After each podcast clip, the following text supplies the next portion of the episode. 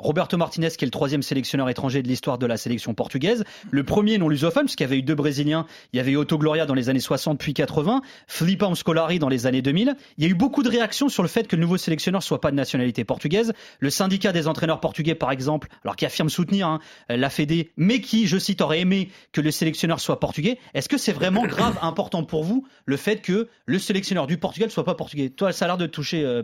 En fait, ça va pas trop avec la communication euh, de la de la Fédé qui souvent, euh, Ah, vrai. ce qui souvent genre euh, fait en. On a les meilleurs entraîneurs du monde. Ouais, voilà, c'est c'est souvent le discours qui est, qui est proposé euh, au Portugal. On a beaucoup d'entraîneurs, on a beaucoup de choix, et, euh, et j'avoue que c'est euh, c'est assez surprenant. Après, c'est vrai que bon, l'espagnol, c'est un peu, bah, c'est les cousins, quoi. Genre globalement, euh, Enfin, il y a c'est une pas rivalité très éloigné. Oui, il y a, il y a- il y a une grosse rivalité. hein. Ils nous ont éliminés euh, beaucoup, beaucoup de fois euh, dans les compétitions internationales, mais euh, mais non, très très surpris parce que ça va vraiment pas avec euh, la communication de la Fédé. Will, est-ce qu'on s'en fout pas finalement de la nationalité du sélectionneur? À moins euh, d'être euh, d'être électeur douché. euh, bon. On embrasse. voilà, c'est le... Non, mais- du Portugal. Non, Voilà. mais enfin, symboliquement, le fait que qu'il ait fait sa conf en espagnol, zéro trad, enfin, on on comprend. Quand on est lusophone, on comprend ce qui. Alors, ce tu qui sais qu'il y a des mecs qui euh. voulaient, qui se sont dit, ah bah pourvu qu'il la fasse pas en espagnol, ce serait euh, une provoque. Enfin, franchement, autant le comprendre. euh, tous les Portugais comprennent l'espagnol. Et puis quand CR7 faisait ses confs au Real, euh, qu'il les faisait dans, en, en, en portugnol, Ouais. enfin, ça dérangeait. Non, mais c'est vrai, ça dérangeait personne. Soyons pas non plus. Soyons plus pas pas pas casse casse cul casse couille si je peux le dire, ça sera pas censuré. Non, non, non, tu vas y aller ici, on a le droit. J'ai le droit de tout dire, c'est formidable. Euh, moi, ça me ça me choque pas plus que ça. Et en plus, euh, si tu prends les, les coupes du monde, euh, le- les meilleurs parcours du Portugal ont été faits avec des entraîneurs étrangers, puisque les deux fois où le Portugal est allé en demi, c'était donc avec et et avec nos deux amis brésiliens. Donc, si on est un peu superstitieux, c'est une bonne nouvelle. Je suis d'accord sur un point, par contre, je pense que ne pas être de la nationalité du pays, ça peut enlever une certaine pression. Genre, il y a un parallèle que moi qui suis beaucoup la Formule 1 et tout, le côté, à chaque fois, je dis souvent, il faut un Français chez Ferrari parce que tu as toute la pression de l'Italie pour gagner. Et je trouve que ça enlève une pression de pas être du pays parce que bah, il y a un petit recul, euh, une autre mentalité qui peut être apportée. Sacha, quand il est arrivé en Belgique en 2016, euh, Martinez, le fait qu'il soit pas belge, euh, d'ailleurs, je, crois- je crois que parmi les candidats, il y avait quasiment que des étrangers en Belgique. Est-ce que limite c'était Ouais. pas un avantage? Parce que, le- bon, on va dire, le, le- le contexte est différent, la rivalité entre Ouais. les Wallons et les Flamands, etc. Non?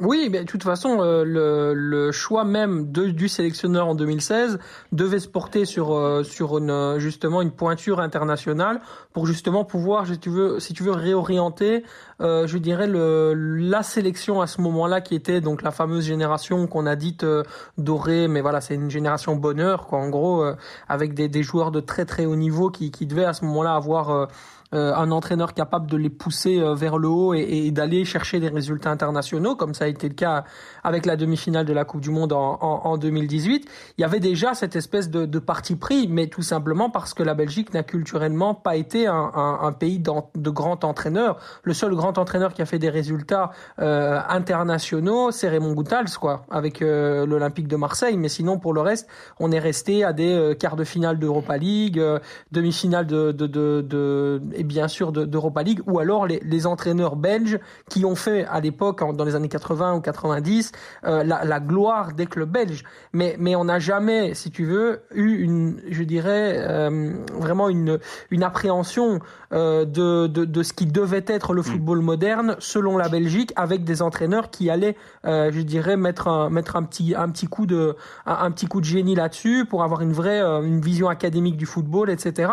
Il n'y a pas une culture football chez nous, donc du coup, euh, on, on est allé chercher de l'expertise à l'étranger qu'on ne pouvait pas trouver chez nous, ce qui est très différent du Portugal, qui lui pouvait trouver cette, euh, cette expertise en son sein. C'est pour ça que c'était très étonnant, mais Ouais. en même temps, le, le défi qui va être que- auquel va être euh, opposé euh, Roberto Martinez avec le Portugal, il n'a il, il n'a quasiment rien à voir avec la Belgique puisque lui a tout repris de zéro et Ouais. on lui a donné un chantier quand il était quand il était entraîneur de la Belgique et par la suite il a su construire. Ici le Portugal c'est plutôt justement assurer une transition entre l'ancienne et la nouvelle génération qu'on va lui demander. Alors, juste pour finir là-dessus, euh, Pierre Jacques, parce que toi, tu étais un peu euh, ému de ne pas avoir un entraîneur portugais, t'aurais voulu qui, toi? Si ça n'avait pas été euh, Roberto Martinez? Bah, c'est pas possible parce que on était en milieu de saison vu que la Coupe du Monde s'est terminée en décembre. Mais euh, Mourinho? ouais, pour le fantasme, hein, vraiment, c'est je me dis c'est un peu maintenant ou presque jamais pour Mourinho. T'as ce côté euh, entraîneur historique portugais et pour le vraiment. euh, J'avoue, c'est vraiment juste pour le flow de Ouais, ouais. Mourinho à la sélection, quoi. Toi, il y en a un que t'aurais kiffé, t'aurais kiffé voir un Portugais ou pas, Will? Moi, Mourinho, pareil. Euh, je je j'aurais pas dit non non plus. Je- Ton copain en plus. Parce que, ouais, voilà. Ouais, vous connaissez bien, vous on, appelez. on temps se connaît, on se connaît. Vous êtes rencontrés dans On un hôtel, on n'ira pas plus loin. C'était pour une Merci, interview, hein, merci, de, merci de lancer des rumeurs comme ça, Nico. je ne fricote pas avec Georges. Mais il est très sympathique, il m'a offert le thé, mais, mais c'est pas aller plus loin. Non, non, mais euh, je, reste persuadé que sur un format sélection, il, il pourrait être intéressant. Mais, euh, mais pareil, moi je pense que Mourinho aurait été le fantasme ultime. Euh, et, mais je pense pas que ce soit euh, la dernière occasion. Je, Ouais, je pense qu'il y en aura d'autres aussi. moi, moi. moi, je pense surtout qu'il attend que la, page Ronaldo soit définitivement terminée. D'accord. Ils ma- s'entendent pas en plus, non, les deux. hein, Bah, ça ouais. va mieux là, ça s'est un peu Ouais. rabiboché, mais disons que c'est un problème en moins pour lui s'il est plus là. quoi. Oui, oui, oui. Ouais. Ma grande théorie, c'est que, et je, je, suis- je sais que je suis pas la seule à- le seul à, à la, à la voir, c'est que il veut pas la sélection euh, tant que CR7 est pas définitivement écarté. Et là, c'est une des, une des prochaines questions qui, qui va se poser, notamment avec, euh, avec Martinez.